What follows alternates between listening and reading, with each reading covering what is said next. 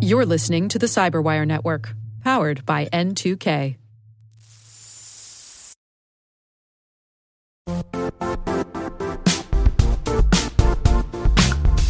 The IT world used to be simpler. You only had to secure and manage environments that you controlled.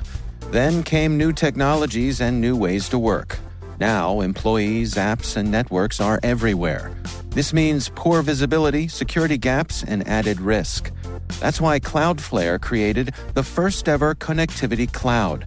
Visit cloudflare.com to protect your business everywhere you do business.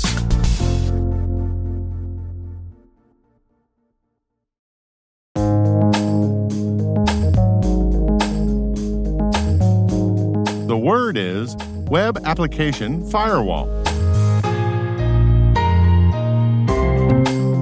Spelled web, as in the internet, application, as in a software program, and firewall, as in a barrier between two networks that can limit network traffic between the two sides.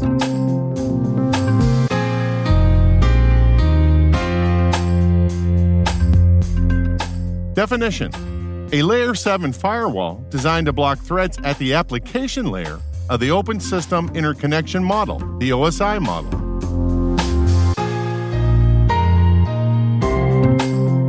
Example sentence With a web application firewall, or WAF, firewall administrators can make rules like the marketing group can go to Facebook, but the sales group can't.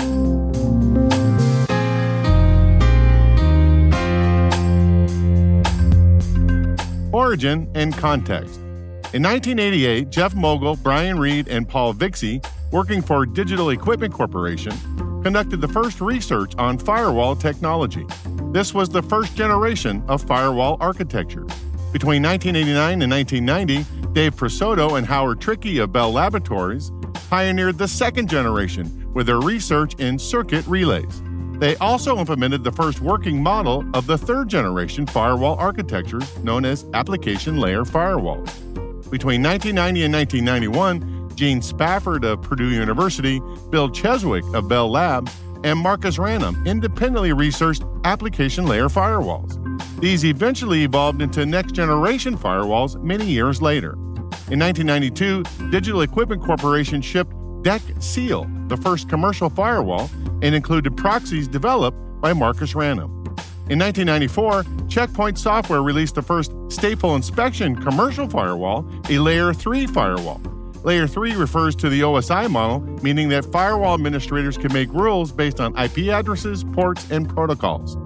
In 1994, William Cheswick and Steve Bellovin published Firewalls and Internet Security Repelling the Wily Hacker, the first book on firewalls as a technology.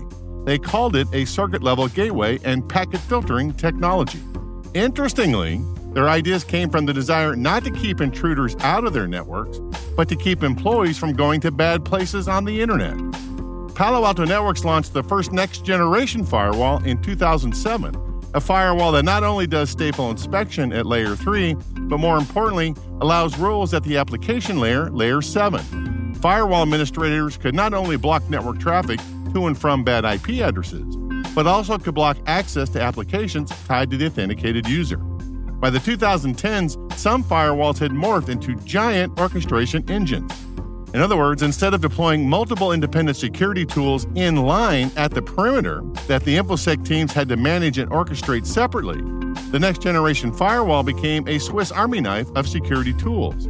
One box, either hardware or software, that could do everything layer 3 policy, layer 7 policy, intrusion detection, anti malware, XDR, etc.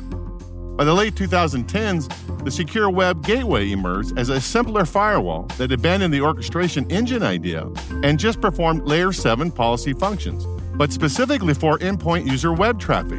Firewall administrators can make rules for URL filtering, malicious code detection, and application controls for popular web based applications, such as instant messaging and Skype. In contrast, web application firewalls can do most of the same things as secure web gateways, plus some basic heuristic and anomaly detection to prevent exploitation of application vulnerabilities.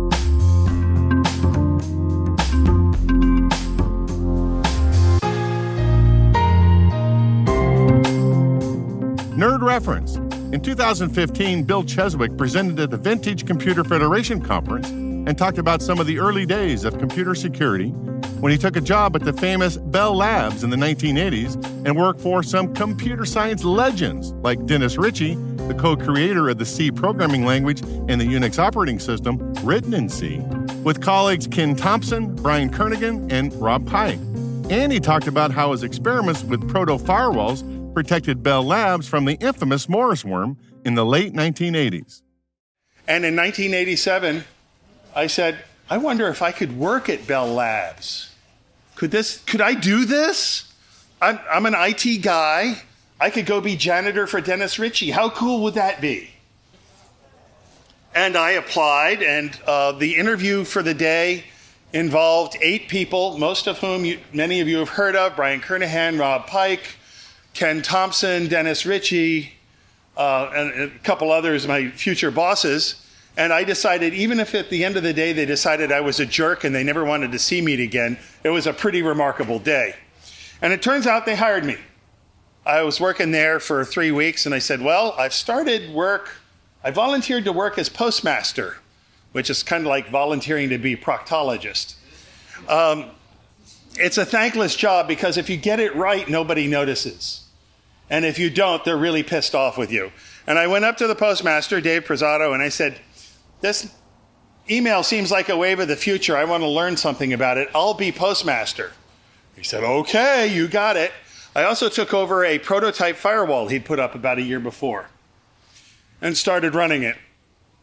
At, about a year later, the Morris worm came out, and our firewall stopped it. In fact, I woke up the morning the Morris worm hit the internet, and a friend of ours had called the house and said, There's something bad on the internet. You might want to check it out. And I went into work, and there was Peter Weinberger on the phone say, calling various places and saying, Did you get the worm? We didn't. Ha ha ha ha. and of course, it was my firewall that was keeping it out.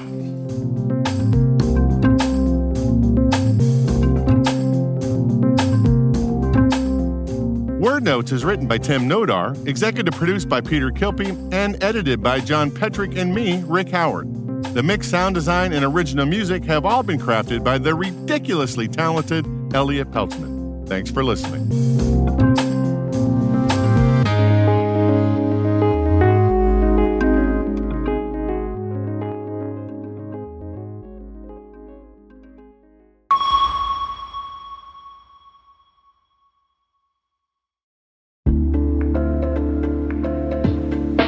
Hey all, Rick here. At N2K Cyberwire, we're dedicated to continuously improving the quality of the news and commentary on our network. That's why we're inviting you to participate in our 2024 audience survey. It only takes a few minutes, and your feedback is invaluable. Plus, you'll have the chance to win a $100 Amazon gift card as a thank you for your time. Head on over to cyberwire.com slash survey. That's cyberwire.com slash survey to share your feedback now.